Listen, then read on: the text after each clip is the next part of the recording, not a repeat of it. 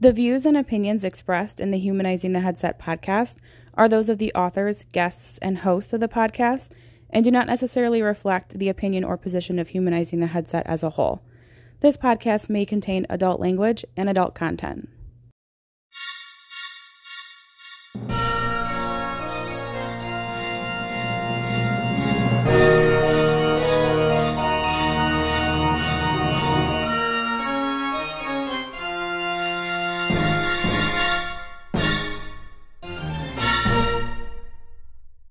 Happy Halloween, first responders.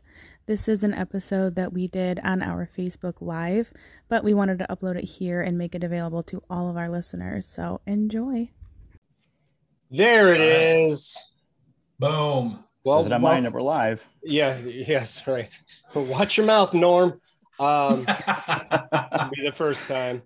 Uh, welcome, everybody. This is, we had a few. Uh, uh, technological Technical challenges. difficulties. Yeah, and it's all on my part. So sorry uh, for the delay. We were hoping to be going earlier, but whatever. Oh, this is perfect. Everyone should be joining us around 10:30. It's free content, so absolutely, you know, you get what you pay for. True story. Oh God, as I rip on myself. So little uh little note to everybody if you're using Zoom and you want to go live on Facebook into a group, you need to make sure that the Zoom app is added to the group for the login that you need to do. So we are able to do it previously because clearly Brendhan must have had it added. So I had to go add Zoom into your approved apps. And uh, there you go. Boom. Crash course and going live on the internet. Yeah, clearly. Ooh. But we're here. We are here. here. So this is awesome. Uh, welcome back, everybody. I was going to say uh, the number, HTH podcast number, thing. I think. Oh, yeah. We always kind of forget yeah. about that, don't we? Yeah, we I do. But 17? I, I feel like that's correct. Somebody will correct us or they won't because they just don't care. I don't know. Right. oh, crazy. So, we have a special guest today. Uh, obviously, the topic today is we're talking about uh, autism, uh, CIT, and the roles that law enforcement and dispatchers play in in all of it. Really, right? Wouldn't you say, yep. B? Absolutely. Yeah. Yes, absolutely. Um, we are yes. We this is episode seventeen. Boom. We are talking about autism. Joining us is Sergeant Stefan Bjes from the Addison, Illinois Police Department. Uh, he is an active uh, member with his CIT crisis intervention team as one of the supervisors for it as well. He is an instructor with NEMRT, the Northeast Multi Regional Training Task Force, uh, among other things. He has a bachelor's degree from Valparaiso in psychology and sociology and a master's degree from Lewis University. He's also married and father of three sons, two of whom have autism or on the spectrum. So he, we feel, is more than qualified on this topic. So we're psyched to have you here today it's a tremendous pleasure to be on. So thank you very much. I appreciate it. Absolutely. Absolutely. So this isn't really a structured um, event. Uh, we do have some questions uh, that were submitted and we are live. So those of you who are viewing, if you have questions, we are watching on Facebook as well. So feel free to comment on what you're seeing, uh, asking your questions and sharing your experiences as well. Uh, otherwise, we're just really curious as to what we as telecommunicators can do to better serve those who are on the autism spectrum when they call, how we can identify them, uh, how we speak to them, if there's any special things that we need to do or know. Mm-hmm. Uh, so, with that, we welcome you and take it away. I, and I, I appreciate it. Um, and I'll kind of start out with my backstory and how I became involved in this. In, in 2013, my two youngest sons, um, who are now 12 and 10, uh, were diagnosed with autism. Um, and as my wife and I set out to become advocates for our two sons and learn as much as we possibly could about autism, um, I, I, really began to wonder what would happen if my two worlds collided, meaning my professional life, my personal life. Um, and the question was, is do we as law enforcement really understand the characteristics and behaviors relating to autism? And truthfully, the answer was no. Um, so what I started to do is on a small scale, I put together a small class for my department, started teaching my officers from my department about some of the characteristics of autism and different strategies. Um, and it's kind of just exploded from there. And um, as you mentioned, I instructor for the CIT curriculum here for the state of Illinois. So I teach the autism um, and intellectual and developmental portion of the CIT curriculum for the state of Illinois. Uh, for NEMR, for Tri River, for the DuPage County Sheriff's Office. Um, and I kind of travel across the country teaching law enforcement about autism uh, because the characteristics of autism can come across as somebody who's being evasive or defiant or aggressive. And it's really not the case. It is their disability that's manifesting these characteristics. Um, so that's why I kind of set out to do this a little bit. Um, and I always leave every presentation that I do with the final saying that maybe not today, maybe not tomorrow, but maybe somebody in this class is going to interact with one of my two sons. And I want everybody to have the most information and the most current information available so that there is a positive interaction with my two sons and that we understand a disability as law enforcement across the country. So that's kind of why I started all this. And like I said, it's kind of exploded. So it's kind of my background a little bit. Sure. Awesome. Absolutely. So we actually, talk about the, go ahead, Norm. No, I'm sorry. I, w- I just had a question. And again, this is for anybody that knows, there's no format. So I, when I think of something, I'm just I just want to ask. Fire away. And and the reason I asked the question is I know a few people and have known a few people, obviously, as it becomes more prevalent today, that have children with autism or some form of autism because we know it varies in yes. different different degrees, right? Yes. Um, and at the ages that you found out, did, was there anything prior to that that you guys noticed that indicated it to you? Or was there something that happened specifically that indicated that they that they were autistic? Yeah there, there was some giant red flags. So you know my oldest son is 14 he's my stereotypical eighth grader. Uh, and we're arguing about cell phones and snapchat and all sorts of stuff. Um, when my middle son zach was born um, you know my wife's pregnancy and everything was normal as it was with the first one um, it was about the at just about a year of age where there was some red flags with Zach. Um, and my wife saw it immediately and said, there's something's different with him. Something's not right. Uh, me being the dad kind of in denial, I just said, nah, he'll catch up. He's just slow to develop. Um, some of the characteristics were Zach really didn't walk to he was almost 16 months old. Um, he was very limited in his verbal, where he should have been at a typical um, toddler. He his vocabulary was very very minimal. Um, he never really crawled. He kind of scooted on his butt. Um, so there were some physical limitations with him as well that was in his development. But at this point, I don't know anything about autism. I've heard of the term, but I couldn't tell you a single characteristic or knew anything about it. Um, so we started pursuing it at about the age of, with Zach, about the age of three. And at that time, my son, my youngest son, Andrew, was born. We saw some of the same red flags with him. Uh, but at this time, we've started doing a little research and learning a little bit more. Um, and we saw some of the same characteristics. And where Andrew, my youngest, was more behavioral, uh, where Zach was more limited his verbal ability, physical mm. ability, things like that. There was those red flags.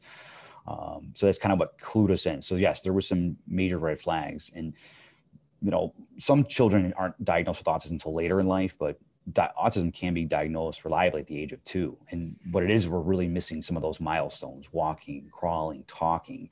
Those are the red flags the early red flags of autism that parents either do catch right away or do not. And it just depends um, on a given situation and the characteristics of that child. So um, my son Zach was diagnosed at four and Andrew was diagnosed right at the age of two.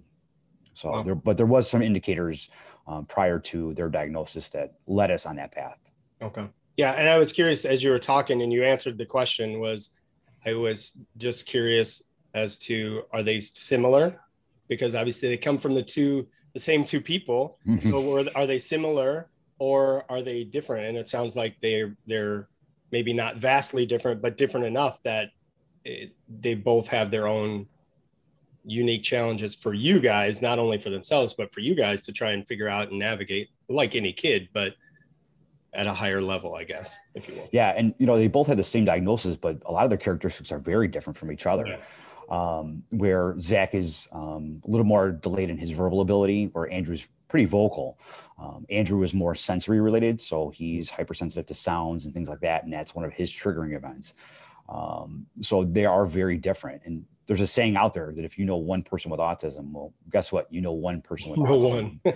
because there it's called a spectrum for a reason, and you Yeah. can fall anywhere in that spectrum, from high functioning to low functioning to moderate functioning, and everywhere in between. And the characteristics can be different in every individual, which makes things very difficult for us as law enforcement. But there are some generalized um, characteristics and behaviors that we can recognize to help us do our jobs in our profession. Awesome. Well, thank you for sharing that. I, you know, not poking, but I was very curious as to how that was, and I, I appreciate you letting us know about that. No, Um, I'm happy to share. I'm happy to share. Awesome. What was your? You started to ask a question. B and I rudely I just interrupted. yeah, I'm I'm asking the group a, a question here. Just give me one second. He's not really typing. Did you hear that? He's banging away on the keyboard. yes. Look at really me. Look at me. I'm typing something. So, um, can we talk a little bit about uh, what the spectrum is uh, from one side to the other? Um, some of the milder symptoms to the most extreme, just so we can kind of get an idea of what it means to be on the spectrum. Yeah, so universally across the board, um, there's kind of three main areas that are affected by autism, and that's social interaction, communication, difficulty adjusting to change, and restrictive and repetitive behaviors. And that's pretty universal across the board. Now, those characteristics can vary from individual to individual, um, and they call it a spectrum because um, a low functioning individual will need kind of need lifelong support. They probably will never be able to live independently and have assistance throughout their throughout the rest of their lives. Then there's a moderate functioning where you kind of sit in the middle. So some areas may be affected more than others.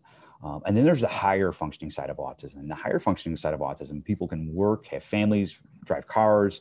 Um, so it can veer across the board of how our interactions are going to go. And you could have somebody that looks, you know, there are, looks completely normal, but yet has a, has a higher functioning autism diagnosis.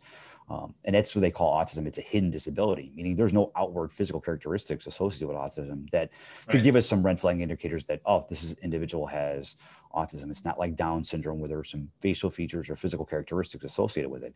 Autism does not have that. So, um, what our focus really needs to be on is the behaviors that we're observing to kind of send up those red flags saying, uh, we might have somebody who's diagnosed with autism. And again, a higher functioning individual maybe try to mask their characteristics and not lead on that they have a disability because they don't want to be labeled or um, you know it just varies from individual to individual some people are very open about it saying yes i have an autism diagnosis and this is what it is and are tremendous advocates for themselves it just it varies across That's the board awesome.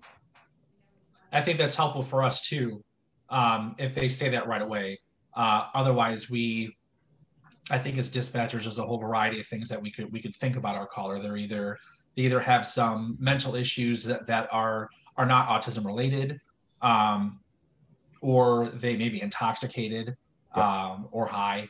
You know, it, it just I, it's dependent on the circumstance, and, and it could be you know based off of something that we had from a previous call. Like this person sounds like this person I dealt with, you know, earlier today, and they were drunk. So we may take that, you know, Right. and lead our, our conversation that way. So that's that's important too. yeah and some of those characteristics can mirror some of those things Right. um, you know and so it's it's sometimes it becomes very difficult to make that determination but um, as we get through a little bit more this morning we'll talk about some of those things that we can look for or listen for and dispatcher's case listen for during that conversation with that individual on the phone that could lead some red flags or indicators to say hey maybe this person isn't having something a mental health crisis or is under the influence of something this may be this disability um, you know, when we talk about it, autism is the fastest growing developmental disability in the world. Um, and statistics now for 2020 from the CDC indicate that one in 54 children will have an autism diagnosis. Well, that's up like almost 200% in over just over 20 years. Um, Wow. So it's not a matter of, you know, if you have contact with somebody awesome, it's going to be when, because it is going to, ha- it is absolutely going to happen. And those one in 54 children become one in 54 adults. Um, and you know, we'll talk about it a little bit is, is there's a lack of resources for young adults and adults with disabilities um, which is a different mission of mine as my boys grow older is that will be my next project as my boys grow older Yeah. So do you do you think, and- and this is maybe an ignorant question, I don't know, but I'll, I'm going to ask it. Do you feel like it's uh, more prevalent, like it's occurring more often, or they've just gotten better at recognizing it, and it's always kind of been there? Uh, I think it's a little bit of both. Um, Okay. We know testing and things are significantly different, and we're able to pick up a lot more than what we used to even 20 plus years ago. Um, but the numbers are growing, and nobody really quite understands why. Um, you can't dispute those numbers, Right. um, but it is better. It, is being diagnosed better. Um, what doesn't account for is that the numbers now is you know the way the CDC looks at those numbers, they take from age eight to birth, and they said for everybody with an autism diagnosis in those in that age range, and that's where they come up with that one in fifty four number. What it doesn't account for is that individuals that are diagnosed later in life, which is still very very common, um, don't get lumped into that category. So when you break down the numbers that way, it's like one in 42. It's like 5.4 million Americans have an autism diagnosis in this country.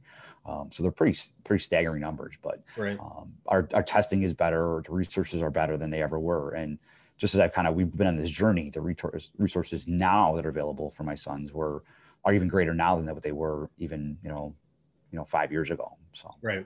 It's funny because you know, you think back and I'm I'm pushing 50, you know, I just turned 49. So I think back to being in school as a kid, you know, in the 80s and there was Yeah. there was always one or two kids that were just labeled as special, right? Mhm. He's special, you know, and it and it varied and they were all special in their own way and uh nobody really knew. You just took it for what it was. There was nothing to claim. And I, when I think about it, and I've seen more of it, obviously now as an as an adult, you go, ah, okay, this is probably where that person was actually at back then. But you know, I don't think anybody knew about it really way back then. And if they did, it was very few and and, and far between that were even talking about it. yeah, I mean, even to this day, we still, you know, we're there's a lot more information out there about autism, but there's we're only still only scraping the surface, and there's no really set, you know, there's no 100% cause of what causes autism. It's just not there. We still don't know. We do know there's a genetic component to it, um, but what that genetic component is, no one's really sure. Is it accumulation of things? Is it?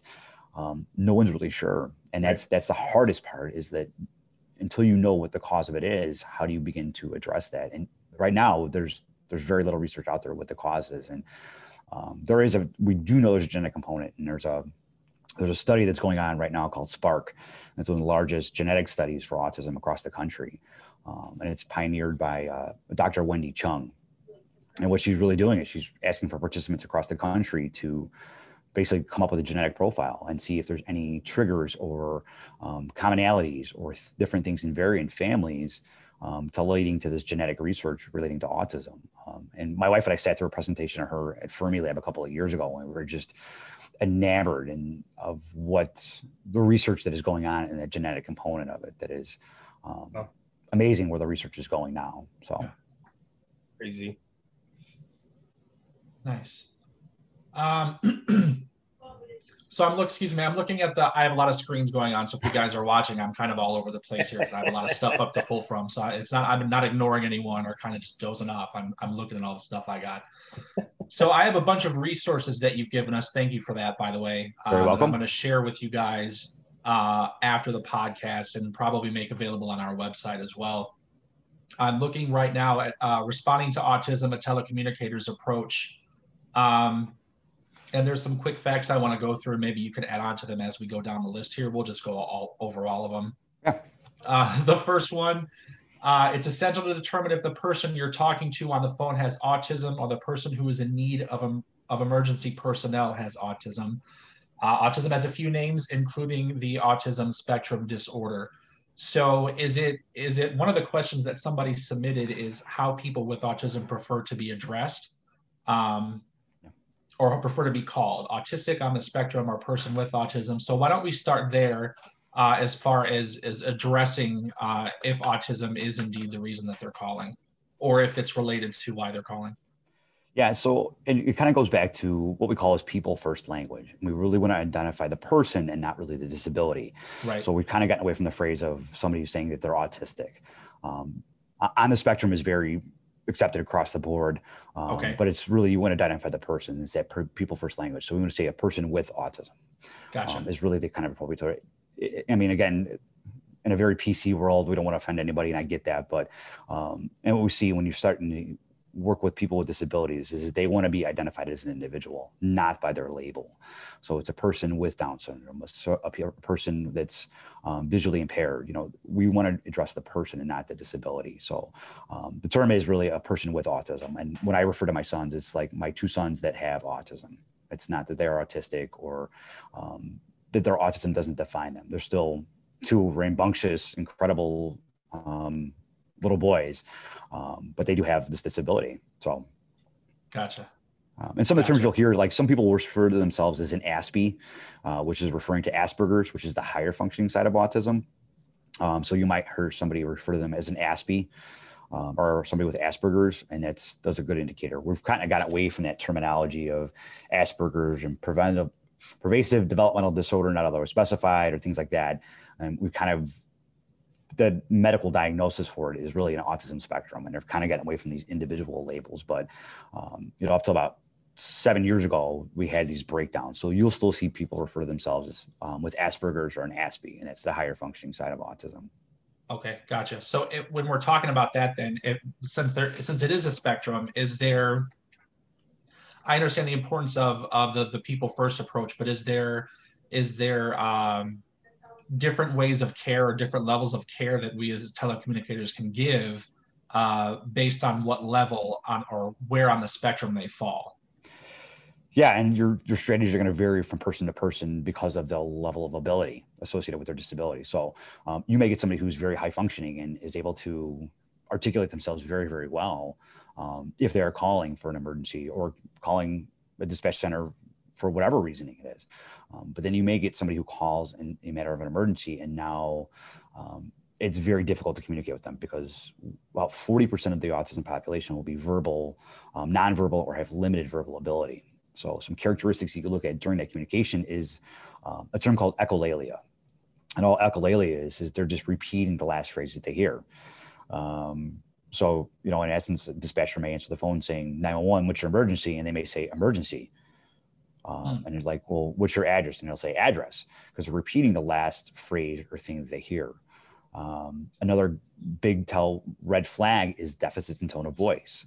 So sometimes people with autism have a somewhat of a sing song type voice or robotic like voice. So now for the dispatcher, some of those flags, if you hear somebody with those deficits in tone of voice or the robotic like, and now you're they're just repeating that last phrase, those are big um, red flag indicators that the person may have Asper um, may have autism, and that might be somebody who's in a moderate or lower functioning uh, end of the spectrum.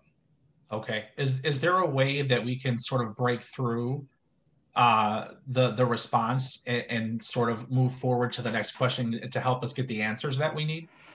Yeah, and some of the strategies for communication are um, sometimes if you you start to hear that, sometimes one word like fill in the blank questions are the best. Okay. It's a lot easier to formulate a one word answer as opposed to a complete sentence.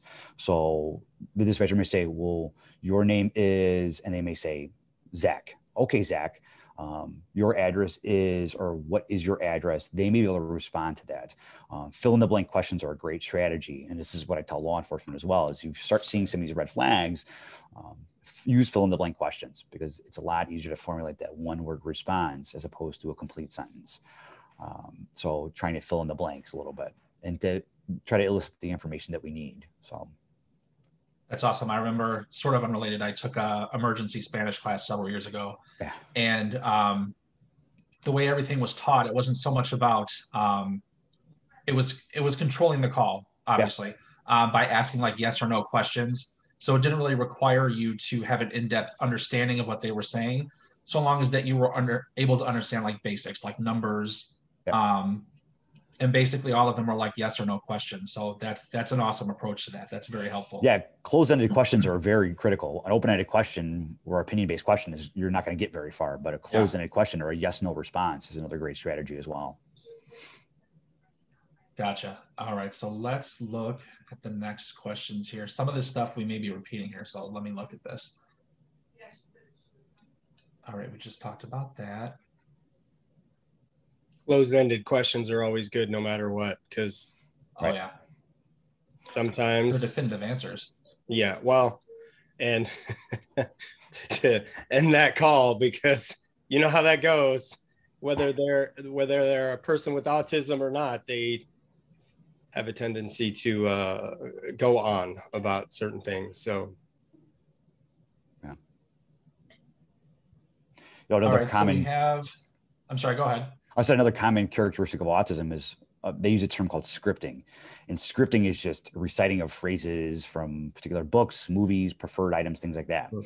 Um, and what I tell you know first responders is that you know scripting may sound like nonsense babble when you're listening to it initially, but a lot of times children and adults with autism don't have this large uh, vocabulary. So what it is is we utilize social stories, and social stories are just picture based um, scenarios with a story attached to it because people with autism are very visual learners. Um, so what happens is is they memorize um, these social stories. So it's important to listen to the phrases that they're saying in this scripting because they may be telling you exactly what there was going on. It's just in a form of this social story that they have memorized for a particular given social situation.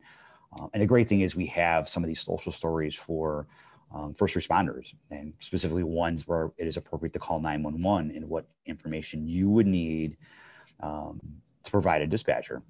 Um, and they're great because you're not providing a visual, but you're also promoting, providing this um, appropriate action for this social given social situation. Um, these are resources that are that are out there readily available that are free um, that we can we can easily share as well. And there's a lot of social stories when when to call 911, a fire emergency, um, interactions with law enforcement, things like that that are great visuals for families to start to kind of build, um, you know, uh, in essence, a file folder of what to do in some emergency based situations because we know that it can happen. So are these like video resources or no? They're they're actually hard copy pieces of paper. They have a given like visual layout of what might be happening in these particular given situations with a, a basically a script associated with it. So um, they're tremendous resources. And then actually, I here's the I, I, work for a police department. I know what budgets are like. If it's not free or minimal cost, departments are like, eh, it costs us money. I don't know if I want to do it. Blah blah blah. And I get that.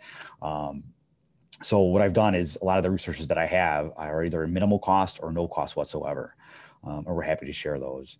Um, for the social stories, there's a website called the Pennsylvania PA Autism Project. It's Pennsylvania Autism Project. And if you go onto their website, there is a area for social stories, and all these social stories for first responder situations are on there at no cost. Um, so it's when to call 911, interacting with firefighters, interacting with law enforcement, um, what to do in case of emergency, uh, things like that that are great visuals that you can distribute to families to help kind of build um, this repertoire of how to handle an emergency situation yeah. because they're very visual learners. My well, boys are very that, visual learners.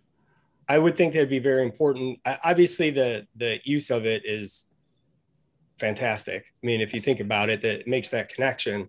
Um, everybody's got to be on the same page, though. So if you if you live in, you know, this comes down to the families as well as the departments.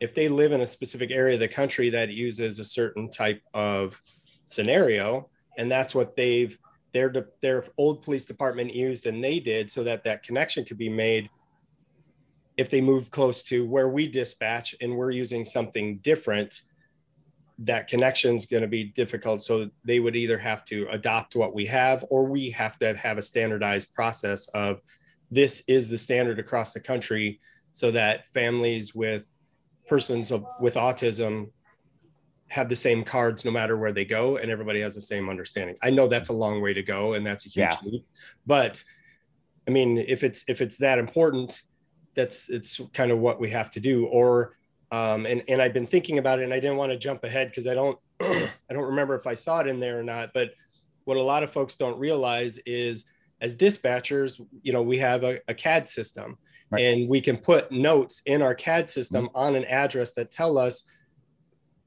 lots of information. And one right. of those, obviously, we have some parents that will call in and say, or we learn it just from responding to a call that this person has autism at this address. Right. And then we learn that they're nonverbal, or, you know, there, there's a lot of things that we can actually put in there so that when we respond, we know the appropriate response. So by calling in to your local police department and letting them know that, they can document it, hopefully, uh, somehow you know if they're in the 20 21st century um, you know, it's hard to Yeah, say. and, I mean, you know, in Illinois, we have it's the, called the premise alert program in Illinois, and, and you know what a lot of agencies don't realize is that we're required to have a, a premise alert program, whether it's to your dispatch center or your agency. And even when I do this training, I tell tell officers in Illinois, and they're like, "What?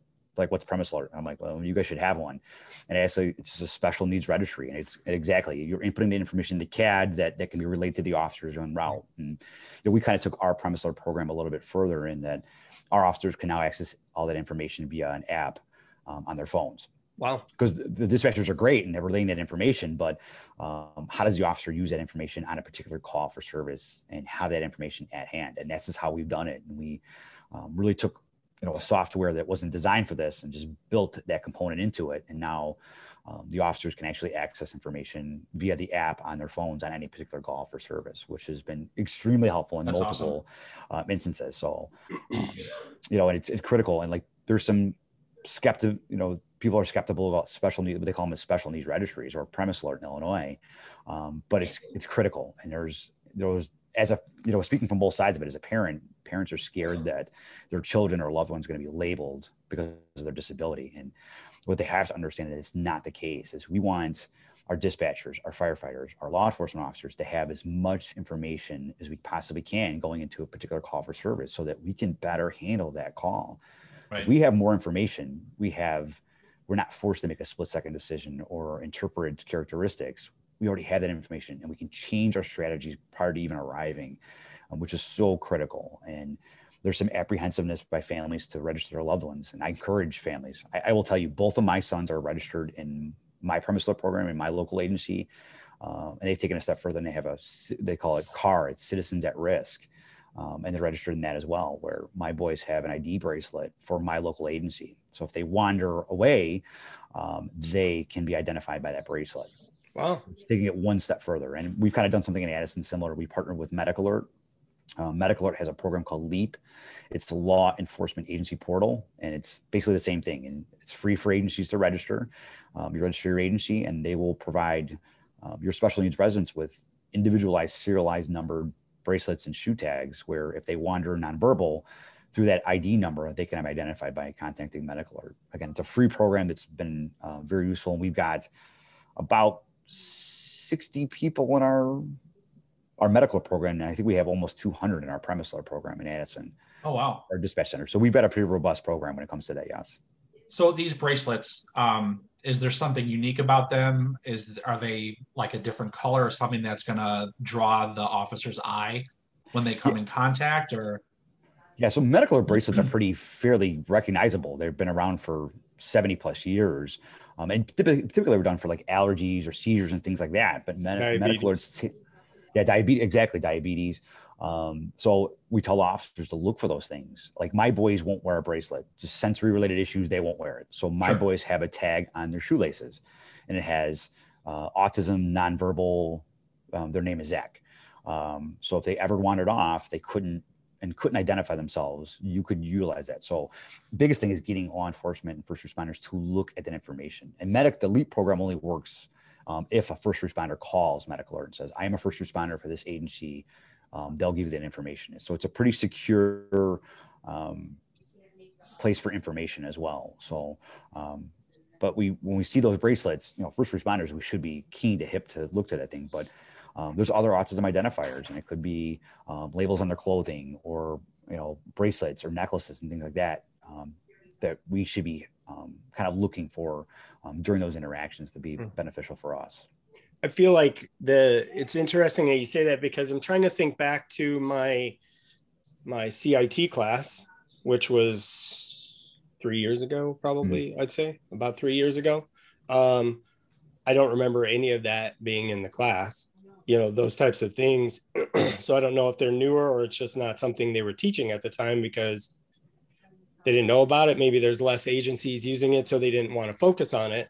But um, you know, that also brings up an issue. And I was thinking about it before we ever started talking this morning. Was you know, I took a CIT class three, three, some three, maybe four years ago, and uh, haven't been back. So it's, Yeah. it's Right. mandated to take a class, but um, a refresher would be like a two day refresher on certain things because it's more and more and more of an issue um, or especially if you're not using it so frequently that it just kind of remains, you know, yeah. in the forefront of your mind. There, you know, right? I, am sure that a lot of the stuff that we're talking about, because I took my CIT was like six years ago. Yep. Um, and and I know that a lot of this stuff sounds brand new to me. Uh, I'm sure it was talked about, but I, I've maybe had one or two phone calls um, with uh, talking to people with autism. So it's not it's not very frequent that it happens. So it's just it's so easy to just kind of forget, you know, some of those details which which are so important, like the leap. I'm going to be looking up looking that up at work today. yeah, there, it was a tremendous program. It was just and it kind of just you know I saw I saw I actually I saw an advertisement for on Police One and reached out to Leap and said, "Hey, I love to learn more about your program. This is my background." And um, I was able to partner with Leap a few years ago and actually did a little bit of a public safety announcement with Leap and Medical Alert, kind of discussing my story and why it's critical to understand and why first responders need this information. And it kind of goes back to that information component that we talked about. The more information we have, the better ability we have to make you know right decisions yeah, we're not right. guessing and not forced to make split second decisions so um, that's what I tell families is please let your first responders know that your loved one has a disability. Another thing that we've started in our department is we have, oh, we hand out window clings to our families that with our loved ones with disabilities. So that when you arrive on that front door, there is a, a window cling on the front door that says, I have a loved one with autism, or I have a loved one with a mental health issue, or I have a loved one with Alzheimer's. Um, we actually provide them out to our families at no cost, and they actually can put them on their cars as well because this always isn't going to happen at a house. Um, you know, right. you have a traffic crash and now the parents are incapacitated. How do we know that that that you know young man or young girl in that car has a disability if they can't communicate that they can't disclose they can't um, advocate for themselves well how do we know that and it's um, you know it's things you don't think about until you're in a situation where now you, it's has this personal effect in you so we handle these window clings and i don't know how many we've handed out in our town um, and a lot of agencies are doing the same thing now is handing out these window clings so that we know when we arrive hey there's somebody with autism here. Okay, now we know. I can remember these strategies of how we can handle things and things like that. Um, and it's getting again getting that information component out uh, that's critical. I, I can't. I, I mean, I'm just. I, am a little bit speechless. I'm I'm pretty blown away by that. Like, eh, we do the best we can at documenting things and disseminating information and keeping track of stuff. But holy crap! Like, mm-hmm. how easy is that to do? And it's a simple idea right. Um, yep. you know it's not it's not rocket science but you guys have figured it out and you're doing it. And it's a it's a damn genius idea and it's so simple to do. And when you start talking about costs okay it, oh, they're window cleaners they're nothing. Right. So nothing. why i mean we spend more on little sheriff stickers and all kinds of crap to pass out to people. Why wouldn't we not offer something like that?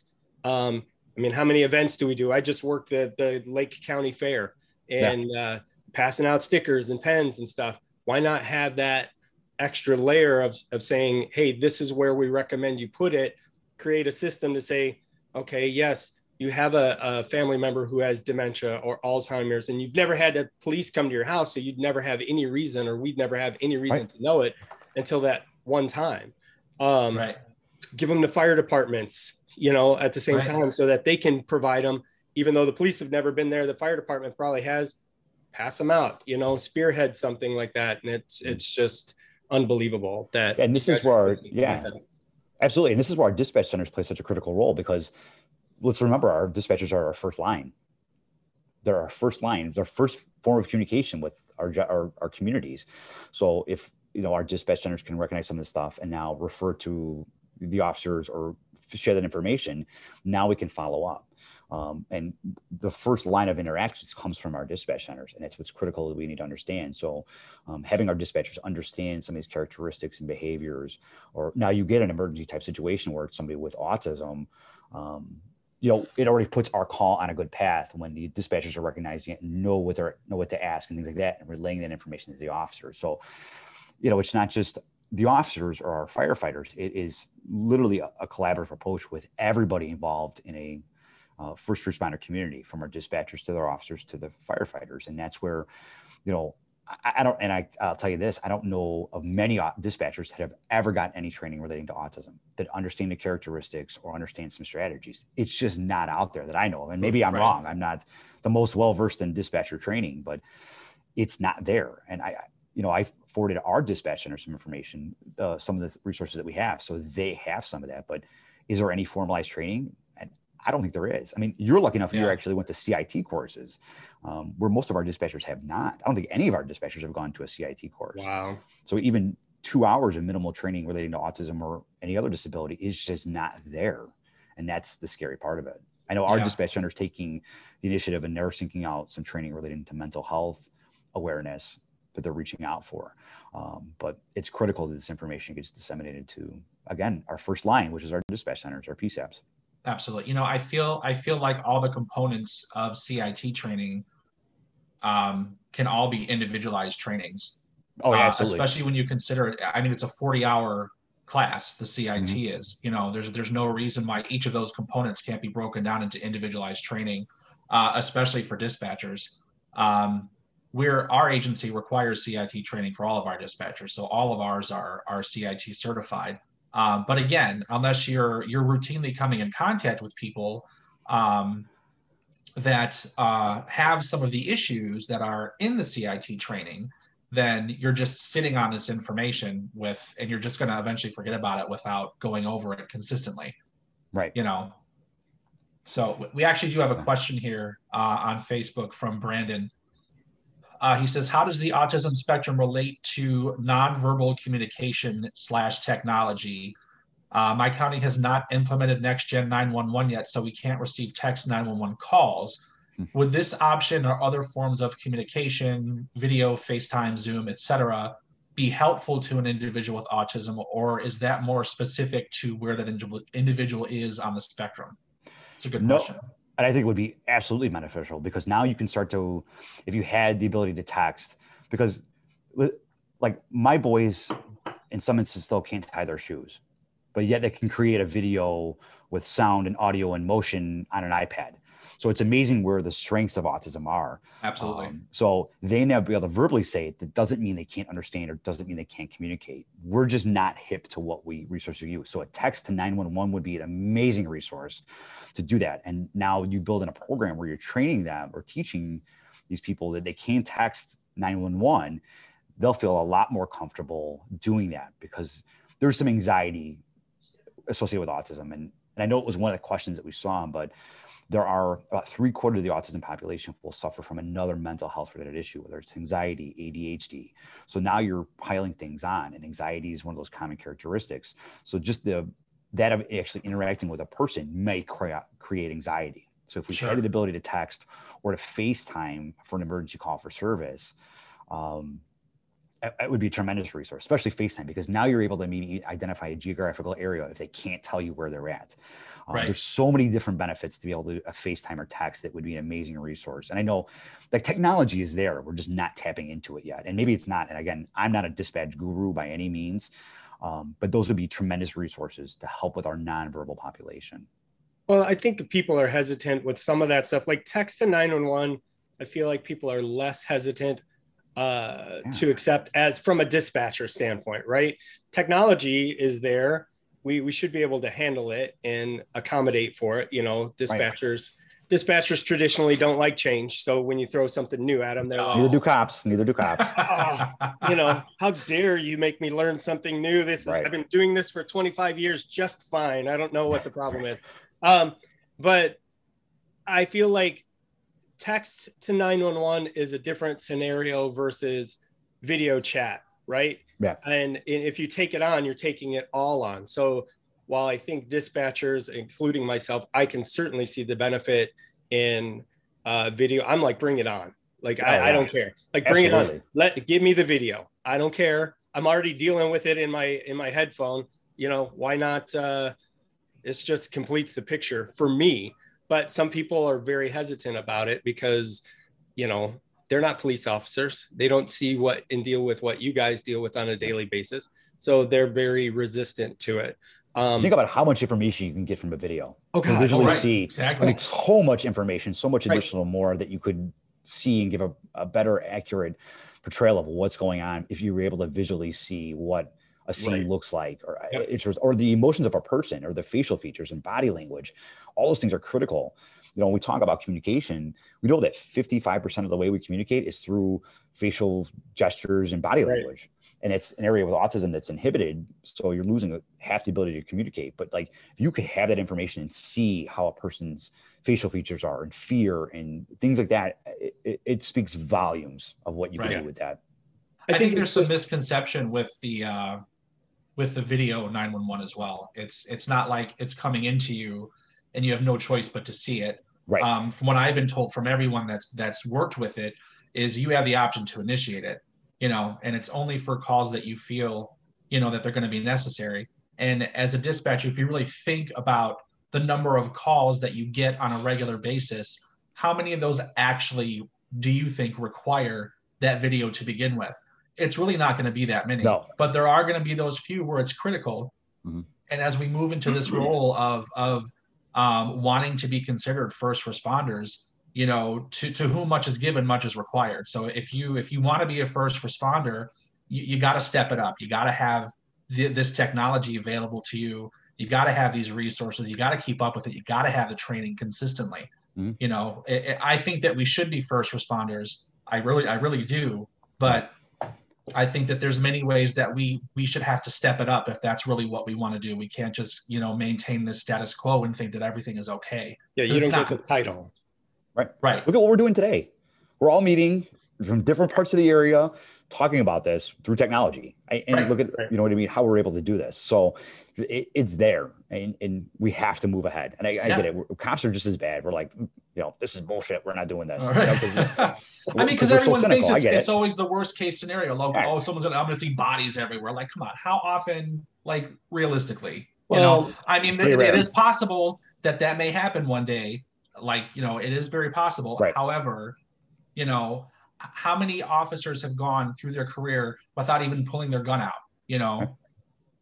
Right. So Right. it's, I mean, you have to balance the, The I don't know, you just have to balance it, you know, Yeah. what with what makes sense and what's realistic. I think a big part of that too is is you know, I th- in our county, a lot of agencies have access to the the traffic cameras, you know, the DOT cameras at the intersections, and you think about how many people you have a bad accident. What's the first thing they want to do is pull that damn camera up and pull their phone look out. at it. Yeah, let's Yeah, go right. Facebook Live. Let's Yeah. go Facebook Oh, Live there you before we Or go. just- or even just as a dispatcher we want to we want to click on that camera and see what the situation is well if it's that How's it bad of an accident there are times we've had that where it's that bad you know a motorcycle accident and a person sprawled out in the street unfortunately bleeding out and you're like okay and Mhm. But that's one of the first things we want to do is let's see what the deal Let's is look. let's go Yeah. take a look Mhm. so how is that any different than if you turn on a video or anything else it really isn't it's It's not. it's just you're making the, the It's- choice and i Right. like it's the said, Brendhan, mentality of making Yep. that choice that makes Yeah. it different. But it's i it's think they don't understand it like you said before and it's just it's a matter of again communication which is we know Right. doesn't always work in a communication center but Yeah. Right. it's the truth I get it. I get no, I get it's it. truth I get anyway it. Not to digress i'm sorry but yeah crazy Yeah. All right. Well, thanks for the question, Brandon. Um, I'm going to look at some of these other questions that we have here too, uh, some of which we may have covered. Um, well, this one is on your list as well. Uh, one of the things that you have you request us to ask is uh, is the child attracted to water, and if so, can they swim? Uh, let's talk about uh, that attraction to water. Why is that? What does that mean? So about about a half the autism population will wander from a safe environment, um, whether it's home, school, whatever it is. Um, there is a high level of um, wandering incidents with children, even adults with autism. It's not just children anymore. Um, they'll wander from a safe environment. And there's really there's three main categories when it comes to wandering. There is goal directed wandering, which means is they are looking to go someplace and we talked about some of the characters of autism is that a change in routine is a very difficult thing. Um, so what happens is what we see a lot with goal directed wandering is that there was a change in routine. Uh, they were going to go to the park. They were going to go to the babysitter. They were whatever it is, and it whatever triggering event it is, um, we'll send them where they wander off to go to that final destination. Um, Okay. So it's critical for us as first responders and dispatchers to understand that um, number one was their change in routine and what are some of their favorite places so whether it's a park trains things like that because what can happen is if our dispatchers have that information, they can immediately relay that information to the officers prior to, um, or even arriving on scene and meeting with the with our caller. Um, we can deploy resources there immediately. One of the biggest things is that water. There's a strong attraction for adults and children with autism to water. Um, and you think about it, part of autism is their senses operate differently than ours. Um, they crave sensory input. So they see things different, they hear things different, they feel things different. A lot of times they're just craving sensory input. Well, think about water. It is the ultimate sensory input. It's simple as seeing your reflection or the ripples in the water or the way water feels, um, there is a strong attraction. One of the things with autism is that there is a lack of understanding of consequences or lack of understanding of danger. So they may have this strong attraction to water, may walk into water without the ability to swim. And this is where um, we've seen some tragic events where children and adults with autism have drowned as a result of this. Um, and about, well, it's a little bit lower now, but about brand new center numbers from the National Center for Missing and Exploited Children indicate between 2011 and 2020, 84% of the fatalities involving children in wandering events was from drowning. That's a significant number.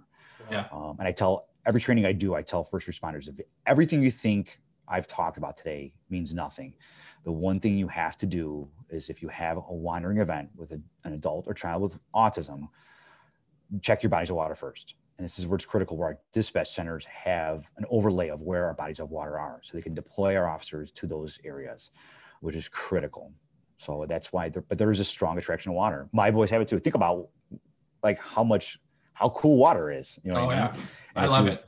you're right. If you're craving sensory input, it is the ultimate sensory input. And there's Yeah. a lot of different theories of why it is, but those are the major theories that it's the ultimate form of sensory input.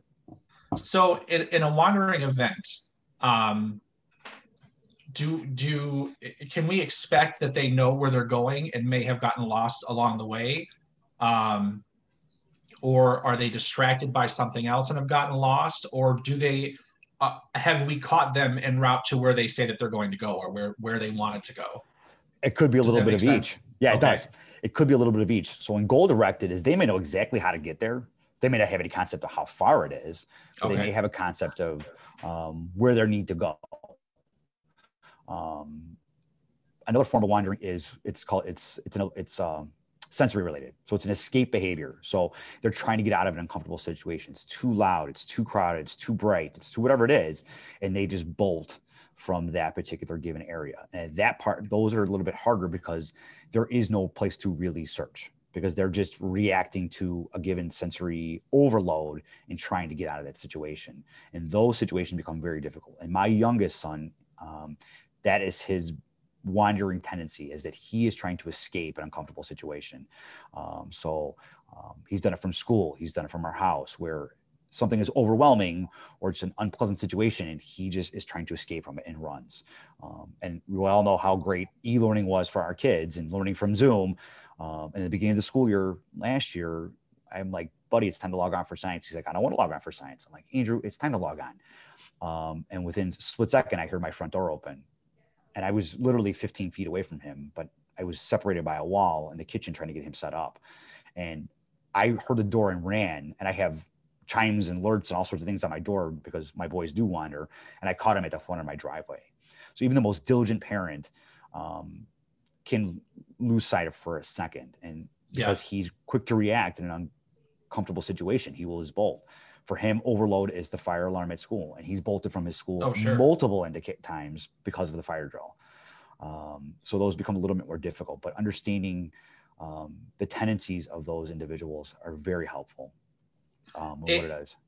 are they um would it be possible during this this overload that they would call 911 in that situation and, and if so um is there something that we can do to help them um find some peace in that situation I mean, I guess it's possible that they could call 911.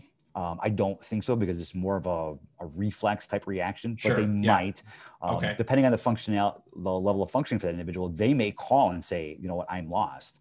Um, but most times, children and adults with autism that wander won't even realize that they're lost. They don't even really understand the concept that they are lost. Um, they may not respond to their name. So you may call out their name, but they not respond to their name. Your typical missing person will seek out people that are looking for them, where a child or an adult with autism may not. uh, which makes the search that much more difficult. And I tell first responder agencies, depending on the level of functioning of the individual and age and different criteria that we're going to look at, like can they identify themselves? Will they realize that they're lost? Um, do they do they understand to ask for help? That's going to gauge our level of response to a wandering event. And I tell you know first responder agencies, dispatch centers, fire that if you have one of these wandering events, you know call out every resource that you have. It's way easier to scale back resources than as more time elapses calling out more resources because you're already behind. Um, and the pace of an individual on foot, you you know, within a half an hour, you're looking at a five square mile radius. As time right. elapses, now your search area becomes bigger and bigger and bigger. And you have to remember you're looking for somebody who may not realize that they're lost or may not respond to their name or may not seek out help.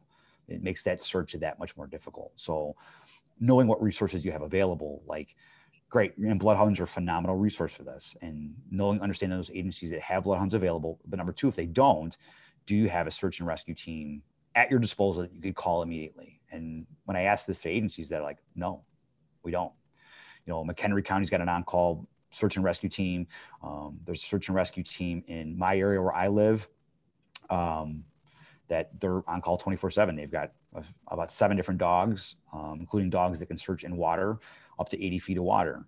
Oh, um, wow. They're amazing. And he's a, um, his, his organization is called Victim Found. Um, and it's a, a resource for law enforcement. You can call at any time, and he's available 24 hours a day. And he can have seven dogs mobilized within the hour. Um, so it's understanding those resources and knowing how to initiate them very quickly to responding to a given situation like this. So, wow.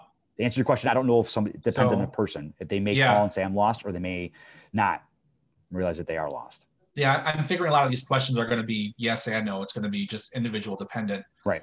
Uh, is there um, is there like especially with the the PA Autism Project where they have these these resources uh, for what to do in emergencies? Is there um, is there anything else uh, that that we can do to sort of uh, teach those on the spectrum to to trust those in uniform, or are some people triggered by the people in uniform. I mean, I'm just trying to think like if if someone on the spectrum sees someone sees a, a firefighter in full gear, they might think something bad, like something's on fire and that there's danger, and that may be a trigger event to them of some sort. Yeah. You know, based on their personal experiences. So is there is there anything that that we can do to sort of mitigate that fear if, if that does exist? yeah, and the social stories are a great start. But you know what I tell a lot of departments to do is host special needs events. Let your your disabilities community interact with law enforcement and firefighters ahead of time so that when there is an emergency situation they know that we are a trusted individual. Um, and we have we have a couple people in town where some of them would immediately run up to us as, as firefighters or police officers. We have others that will go the opposite direction and are terrified of us. Sure. So how do we break that stigma? And it's now having interactions prior to an emergency situation. And this is where departments can, um, and dispatch centers and firefighters can have um, what we call special needs events or meet and greet where you're meeting it. And I tell parents this, and I do some parent training um, as well of how we should be interacting with law enforcement and take the time to get to know your first responder agencies um, so that they feel comfortable with it. So there's an, a level of trust and there's a little bit of a rapport um, so that in an emergency situation, you cannot, you know, that it's not the first time they're meet, engaging with a first responder because there can be some fear. There can be some fear associated with right. it. And one of the things that we did um, in my agency in Addison is we have a special needs pro- soccer program that's hosted in town. Um, it's an adaptive soccer program. And what we do every year is we have a first responder game. Um, so we have a wide array of children with disabilities in the soccer program. So each year um, we host a first responder. So we invite our firefighters, our officers, and our dispatchers to participate, and we partner our first responders with our kids. So it's a great way for the kids to interact with our officers, our firefighters, our dispatchers um, in a very neutral setting where they get to understand us, and that more importantly, our officers, our firefighters, our dispatchers get to understand them.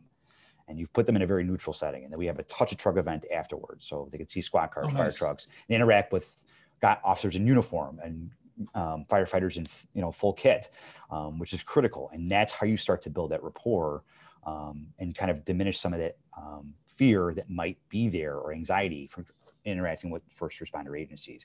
We're seeing departments do it. Elgin just had a large um, special needs event. Yorkville Police Department just had a large special needs event in collaboration with Kendall County Sheriffs and um, Oswego.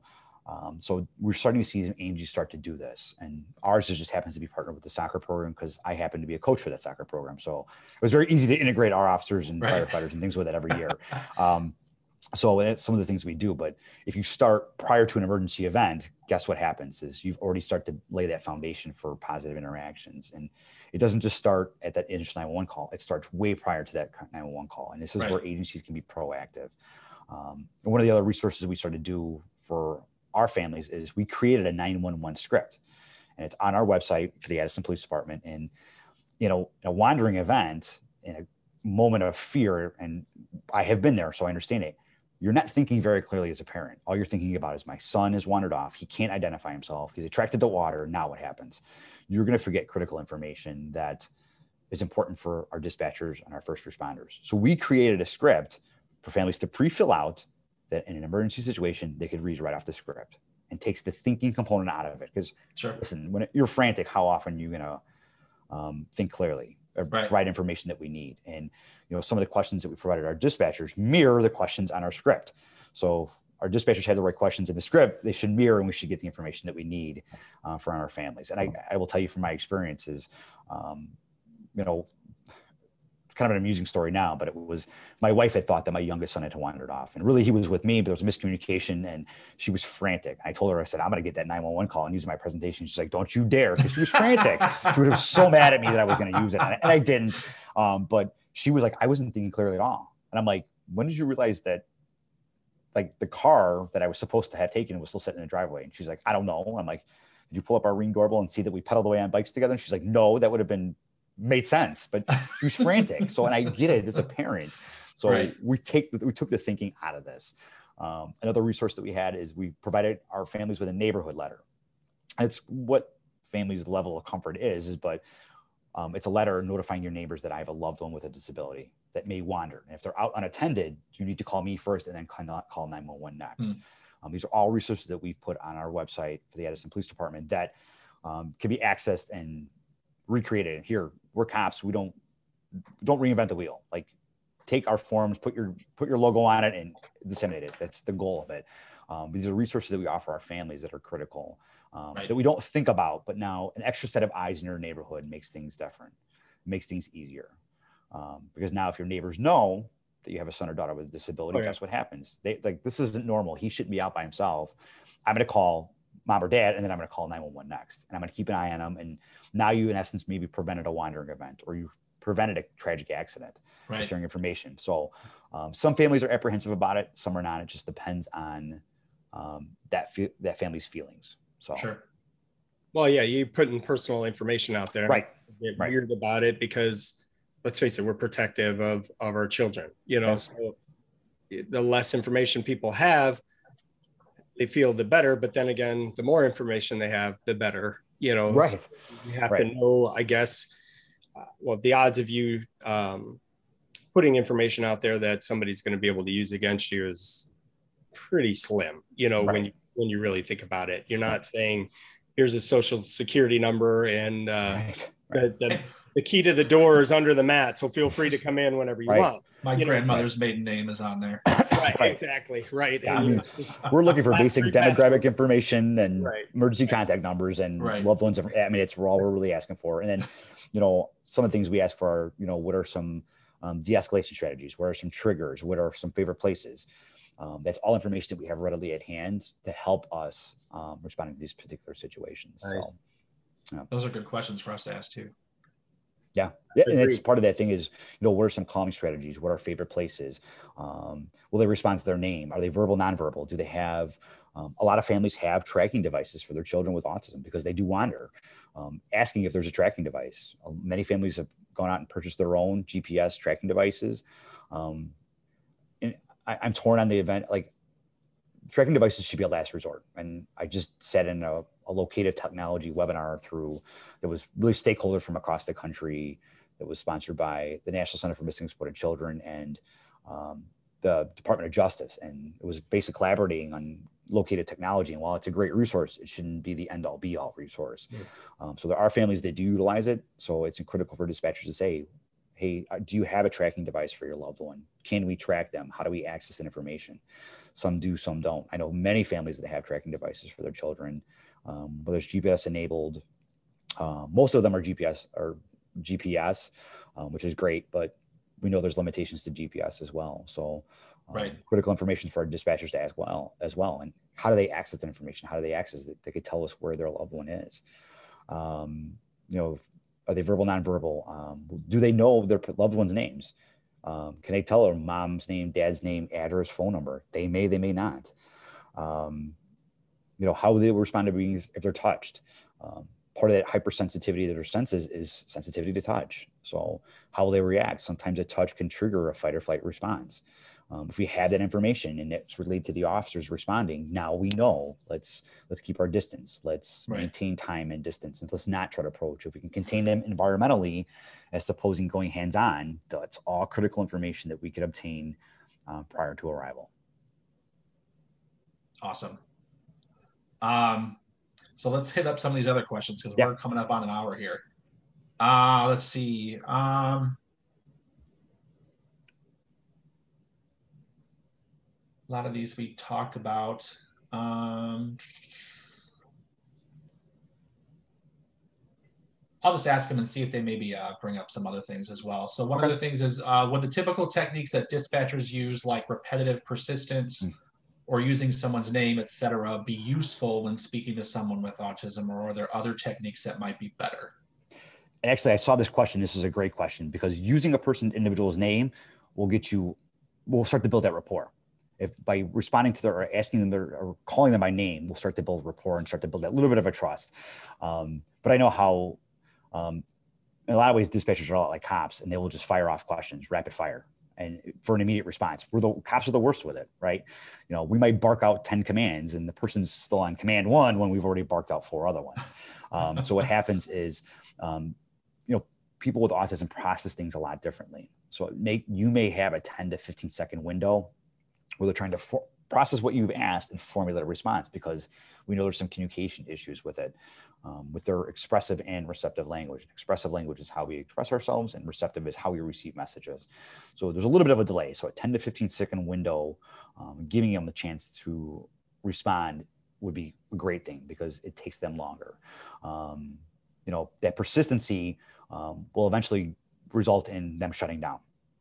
And if okay. you keep firing off questions, they'll just stop communicating altogether because now they become overwhelmed. overwhelmed. Fire too much information at them at once, and the natural response is just either hang up or just shut down. Right. And that's not what we want. Um, so taking our time and those questions and like, and again, it's hard on the phone. So, but if we're looking, if we start to see that echolalia where they're repeating back what we're saying, or we see some form of scripting and we hear these deficits in tone of voice, these are the red flag indicators that we want to look for.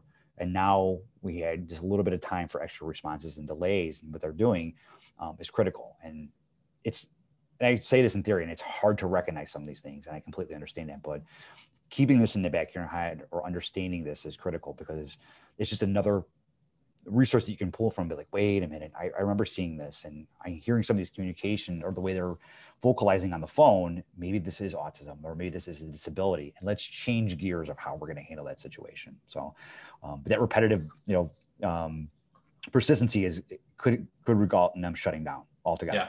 So well, the, the reality is the reality is is a lot of times it doesn't even work on a regular caller. You know, right. They're frantic, right.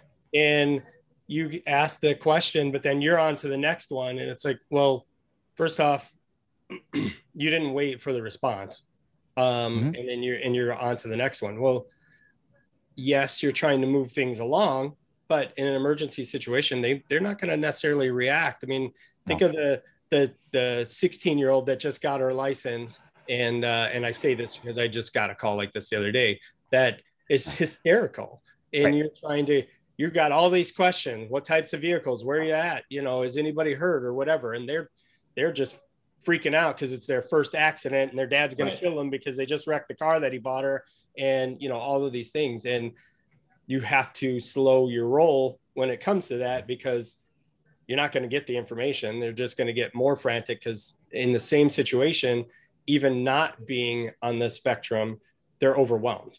Right, so right It's a, it's a good. Nobody likes the questions. Just get here. Yeah, That's- right. Just Right. get on with it. right now. Ex- Yeah. Exactly. You know, and we take it for granted because we do this stuff every day, and we have these. You know, we may get hundred calls for an accident, but for that individual, we have to look at it and saying, well, this may be the first time they've ever been involved in an accident. So for them, it's the most traumatic event um, ever. For us, it's like it's just another day at the office. So, Right. um, Right. and understanding that that is a is a critical thing as well. So, Yeah. So we were talking about social stories earlier and how important those are for uh, people with autism. But uh, I, I wanted to talk a little bit about social stories for us uh, and how they can help us in learning more about those who have autism. So um, I'm sure you're familiar with uh, the Netflix show Atypical. yes. Um, so talk to us about about that show from from your perspective, it, it, since you've seen it. I'm assuming Yes, I Um, watched it.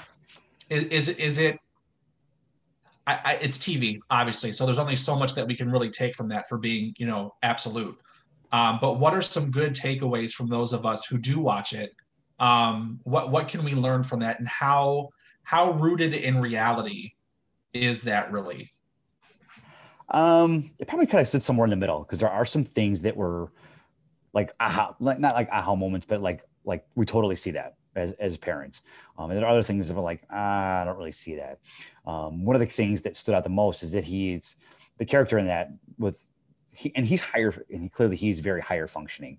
right Um, but one of the things that jumps out the glaring this is is um, restricted interests, and he's got them in the show. And very, this is very typical for people with autism, is they have restricted interests uh, um, that may be very unique. Um, this is critical for us as first responders because if we know what that restricted interest is, it helps us build a rapport. So if we engage them in that restricted interest, guess what happens? They instantly build a rapport. So for my son Zach, his restricted interest is commercial airplanes. Um, so what he will do is, you know, my mother-in-law lives in um, right near O'Hare, and one of the runways flies right over her house. So he'll sit at, in her driveway for hours, and he will tell you every single plane that flies over. And I'm not talking airline carrier. I'm talking it's a 787-9 from United, whatever it is. And I'm like, could be, buddy. I have no clue, but he knows. that's awesome So understanding that, and that's one of those things in the show that pops out is he's got some. His big thing was penguins, Penguins, right? and yeah, right. penguins. So um, and he knew everything about penguins. That's this is very very typical, and this is where you know for larger agencies is is is difficult, but for smaller agencies is if you start to understand and engage with these individuals, guess what happens? Like you can understand those restricted interests, you can understand their characteristics, so you're not guessing when you get there. Um, and this is where these special needs events and things like that are critical. Um, there is a scene in that show, Atypical, where he does have some interaction with law enforcement, which is very true of how it went. And the interaction didn't go really well. The officer does not recognize his disability, um, and it was really kind of reinforced what I was what I'm doing here is that that that scene was inputted into that show for a reason. Right. And it, it's it's a message that we're not understanding as law enforcement and um, children and adults with autism aren't fully engaged in or maybe come off as rude and inappropriate because he does he comes over but there is no there is no filter. You know what i mean? Right. they don't know what's socially acceptable. So um, you know they may blurt out exactly what's saying what they're saying and it comes off as rude or arrogant and it's not the case it's just their disability so there are some things in that show that are very um, that are that do hit home that do hit home and there's some and a lot of truth to them as well yeah okay Yeah. good i like the show so Um, I. but but I know that that it's uh it, there's an educational component to it and there's an entertainment Entertainment component to it as right. well. So it's like where do we where do we meet in the middle with that? Right So I'm, I'm glad that you watched the show so that we could talk about that. I did. And the parent really perspective is very the parent perspective in that is very good as well because Yeah, you know I remember the mom is the mom in that show Jennifer Jason Leigh. She has dedicated her life. Everything is revolved around his schedule and his well-being. And as parents, that is kind of what it is for us. For many years, um, my wife worked only part time and stayed home because it was the focus on my sons. Um, just now, recently, she's been able to go back to work and my boy's disability inspired her to change a career path. My wife spent 19 years as a civilian in law enforcement, whether it was a dispatch dispatcher and or a records clerk for three different agencies. Um, and now my boy's disability inspired her to go back to school to become a special education teacher because of my boys. Um, Awesome. But from the parent perspective, it really hit home because her life was the boys. It was their schedule. It was therapies. It was what resources do we have available. It's changes in diet. It's all those things you look at as parent. And that perspective in that show really hit home for us as parents. Good. I'm glad that that's relatable for you guys too, because I mean, uh, I'm coming from a place of ignorance, so I, I, I can tell that just in my experience in law enforcement that there is you know there are some takeaways from it that mm-hmm. are legitimate but it was again that the whole entertainment aspect i wasn't sure where to you know combine the two so right. thank you yeah um let's see can you share some of your personal challenges and joys uh raising your kids? You know, especially when you consider that you're a cop. Right. Um some of the challenges um, especially when the boys were younger, and they've made some significant um, gains over the years. Um, and it's done really, and there's no cure for autism, but autism is treatable. Um, and it's done through intensive therapies, whether it's speech therapy, occupational therapy, physical therapy, changes in diet, um, ABA therapy, which is applied behavior analysis, are all things that we have done with our sons to kind of overcome some of the deficiencies they have associated with their disability. Uh, I think one of the most rewarding things is to see how far my two sons have come um, and gains. And in some instances, they're, they're far behind where they should be for a, a neurotypical child their age. But if I look back five years ago where they were at to where they're at today, it's astounding. Um, so that's one of the rewarding things as a parent. Um, and it's small victories. And, and, unless you have a child with sure. a disability, um, you know, for them to be able to say, I love you um, is a monumental thing when you have a son or that you don't think will ever be able to speak for them to say, I love you or good night, daddy. Those are monumental things that you don't think about until you are in this situation. Right. Um, that you take struggles, otherwise. You do, you really do until you have a child that can't say it. Um, some of the other things is, you know, there's, there are some struggles associated with autism, but it's again, one of the things I learned the most as a father is to keep my emotions in check. And when I stopped looking at um, their behaviors and realized that it was their disability that was causing this, I became much more patient. I become much more understanding, um, and I've kind of changed my thinking. And guess what? It did. It really, you know, strengthened my relationship with two sons because now I understand a lot more. In the beginning, we didn't. We didn't understand, and there was a lot of failures as a dad um, that I would, if I could go back and change, I would change. And I, I just, I can't, but I, I now know um, what I was doing wrong. And it was just some of the things. Um, and it's kind of what I explained during my training is take the behavior aspect out of it and realize that it's the disability that that's causing this. They didn't ask for autism. It, right. It's not their choice.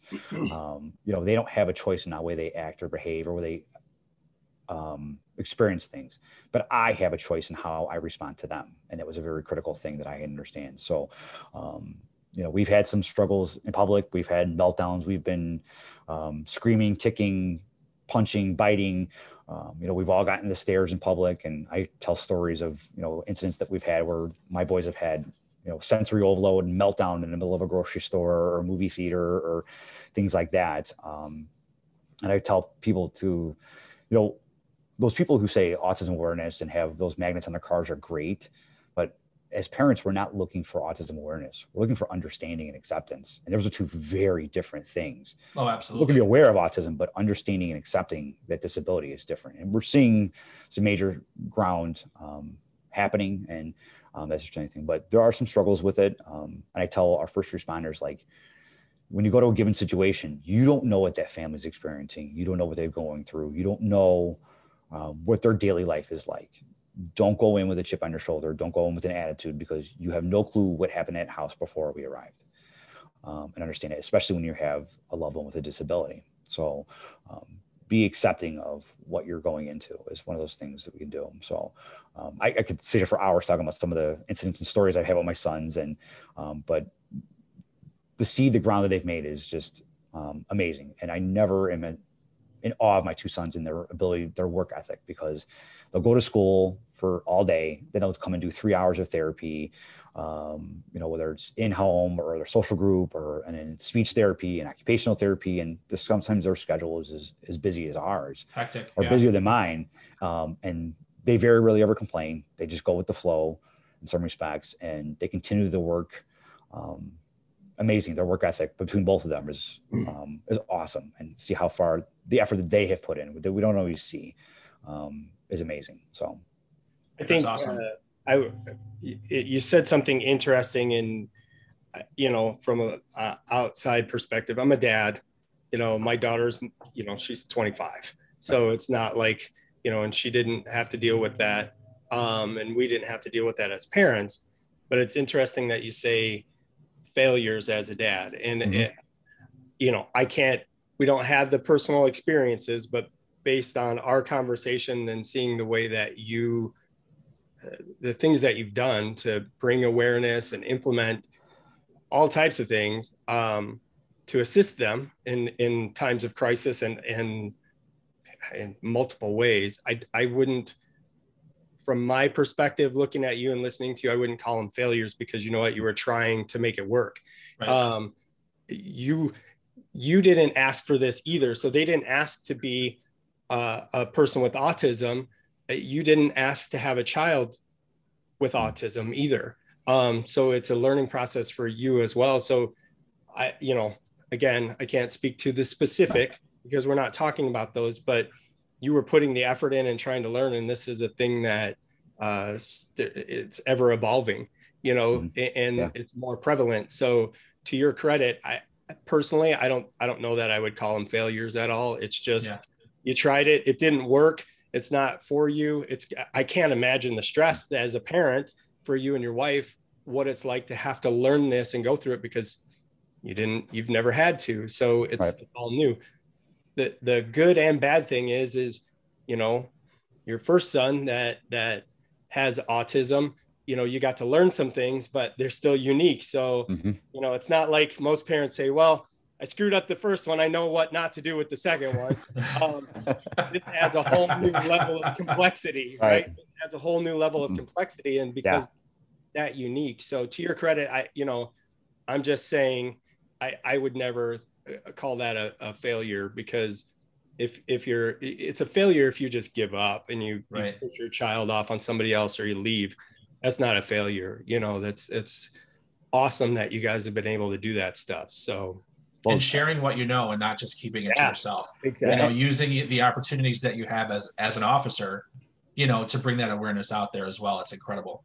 Yeah, it's and it's critical, and it's like obviously there's a personal you know motivation to it, but you know I, I remember when the boys were diagnosed. I remember like here's your dog, here's your diagnosis. Uh, call us if you have any questions. And we're like, oh my god, we just received this life altering diagnosis, and this is what we get. You know what I mean? Right. So we learned through Google and stuff, and in the beginning, and it was just a nightmare. And I remember having just no place to turn after the boys were diagnosed. And I remember, mm-hmm. you know, my wife was, I mean, was devastated when Zach was diagnosed. Um, and I remember, you know, the day we came home with the diagnosis, I, I was supposed to work that night. I was working afternoons. I was in the gang unit at the time when he was diagnosed. And I called my boss. I'm like, I, I can't come into work. My head is so clouded right now that I, I just, I'm taking the night off. I can't, there's no way.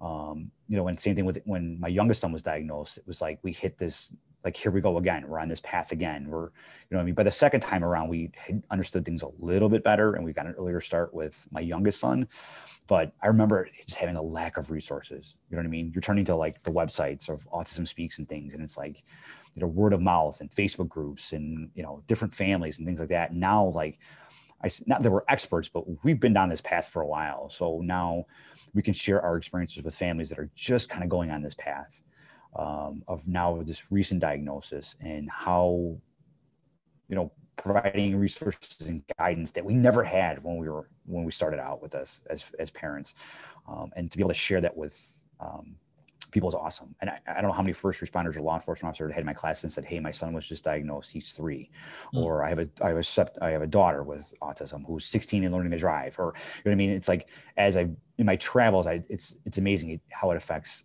our entire community in more ways than one. And there's a lot of parents out there in our profession that have children with disabilities. Sure. Um, and again, now if I can extend those resources and experiences to those as they're just going on this path, uh, a resource that we did not have in the beginning, it just wasn't there. So um, to be able to share this and have platforms like today um, and things like that are, are, you know, worth their weight in gold because I can actually tear, share my experiences and things to do right, things to do wrong, and different resources and how to build programs and resources for your loved ones. Absolutely. Well, we appreciate you being with us today. Um, we should probably wrap it up here. It's been just over an hour. Um, but before we do, um, one last question. Tell us more about uh, Blue Line Spectrum Safety. What's that all about? So, as I kind of started on this journey of training first responders about autism, um, I realized that there was a significant need for us as first responders to understand autism. So, um, I started my own company. Uh, it's called Blue Line Spectrum Safety. Uh, if you have questions, you can go to my website. It's www.bluelinespectrumsafety.com. Um, you can reach out to me to that website if uh, there's resources on there, uh, different articles. But I also I part of the thing is I train first responders um, how, how, to relate to autism and how to build autism outreach programs and resources that are available. Um, and it's open for law enforcement agencies, uh, fire departments, and dispatch centers as well. Um, if you're looking to get some training for your dispatchers, I'm more than happy to accommodate. Um, we are in this technology era where I'm happy to do things via Zoom or Google Meet, or um, you know, several agencies have asked me to record sessions for them that they have the ability to refer to it back to that. So we're starting to do that for some agencies as well. Um, awesome. So no geographic limitations.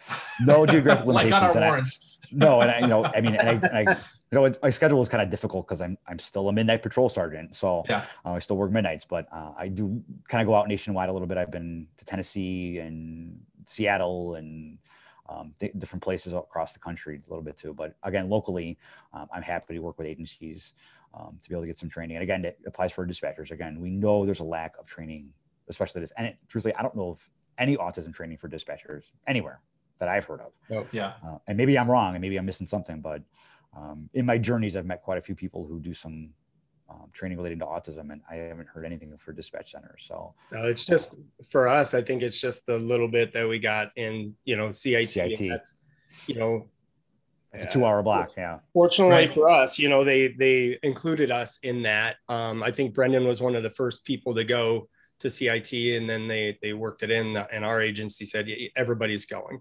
You know, that's and that's huge. That because yeah. I'll tell you, I don't think none of our dispatchers have been through CIT. None of them.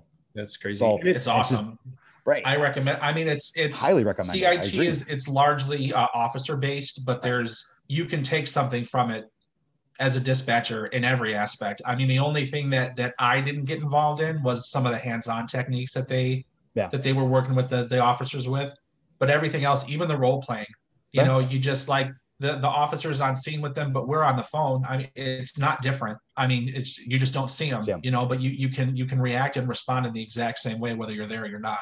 Right. I mean, know? our dispatch centers took took the initiative, and they've got somebody come in to do some mental health training for them um, because they weren't getting any. You know what yeah. I mean? And I, you know, I'm lucky enough where I can just go to the other side of town and train our dispatchers relating to autism. But again, some you know dispatch centers or agencies don't have those available resources and they should be seeking them out. They really should. If absolutely. you want us to be the best then you have to be able to give us that information and the resources to be the best and there's just a lack of it. So it's it's a shame but um well i'll tell two, you yeah. two things i was going to ask. One i wanted to say congratulations not only on the business but it sounds like what you guys are doing at your department in your city and, and it's spreading around at least the southern half you know, Cook County, DuPage mm-hmm. County. Um, you know, that's amazing. Some of the things that you're doing, and it's some of it's just so simple that I don't know that we've ever really thought about doing it, but um, it's impressive. So congratulations on both of those. And then Thank you. I appreciate that. Oh, please, it's all you. you deserve it. Um, and then where can people go to find out more about your company? Do you have a site? Facebook, Instagram, all that stuff, where where can they go? So you can go to my website. It's www.bluelinespectrumsafety.com. Um, you can reach out to me right to the website uh, if you're interested, and um, you can email me at um, blue line spectrum at gmail.com. That's my email for the business. And again, resources that I have available. Um, again, I understand budgets of police departments, and most of those things are either free or minimal cost. Um, you know, one of the biggest things we're pushing now is to how to build an autism outreach program within your agency. And it's including your dispatch centers and your firefighters, and it's every aspect of first responder. So um, we can definitely help include some of that. Um, there's agencies that are starting to do it, and I applaud them for it and engaging your special needs community. But it's critical that you build, you reach out to your special needs community and build that relationship prior to an emergency call for service. Because if you're responding to an emergency call for service, it's too late you don't have all the right. resources and availability and information at, at hand. So, um, starting being proactive and building that relationship is critical. And I, I'm, I applaud those agencies that are doing it. Um, there are a lot that are jumping on board. And um, speaking from a parent perspective, it is um, awesome that so many agencies are doing it. And like I said, I just attended Yorkville's special needs event, um, and I got invited by their deputy chief um, to attend it. I brought my own sons there to engage in their, you know, be part of their special needs event. Um, I've always had a great time. So um, I applaud those agencies that are doing those things. So um, kudos to them and keep up the great work. From a parent's perspective, it's it's awesome to see. So. Um, but again, feel free and then, you know anybody if you have questions about anything or resources or please share your um, incidents and strategies and things like that. Like I'm always, I'm a lifelong learner as well. So, um, you know, if somebody's got a better strategy, I'm all ears. I'm all yeah. ears for it. And um, I never stop learning about, um, you know, different strategies that might work or not work. So um, please feel free to reach out if you have questions about anything and consider me a resource for the future. So um, I'm happy to share anything that I have talked about today. I'm happy to share that with anybody that reaches out. Awesome. Well, thank you so much for your time, yeah, for your you. your information sharing, and for the resources that you provided us as well. Uh, we're going to make sure that we make those resources available to other dispatchers who want to utilize them for their own department. So we'll publish that on our website here in the next coming days. Um, but yeah, that's those are all the questions I have today. Normal, unless you have anything, I don't see anything else from uh, any of our live viewers right now. Oh, it was awesome. Very informative obviously uh, you can never hear it enough there's things that we forget and uh, i'm just impressed like I, I didn't know you beforehand you know i go into a lot of these a little bit blind other than the mm-hmm. information that's sent and provided and i'm always uh, blown away by the things that that folks are doing and you're you know you're just as impressive so thank you very much i appreciate it and thank you for the time and I, like i said i leave every presentation with this is you know, I do this because maybe not today, maybe not tomorrow, but somebody listening today is going to have an interaction with one of my two sons.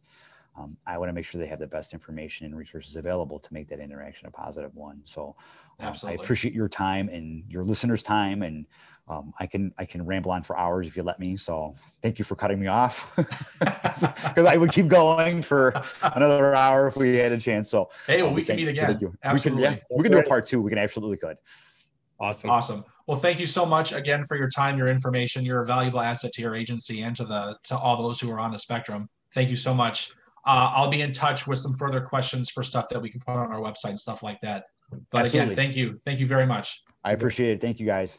Have a great day. All right, you too. Bye, everybody. Bye.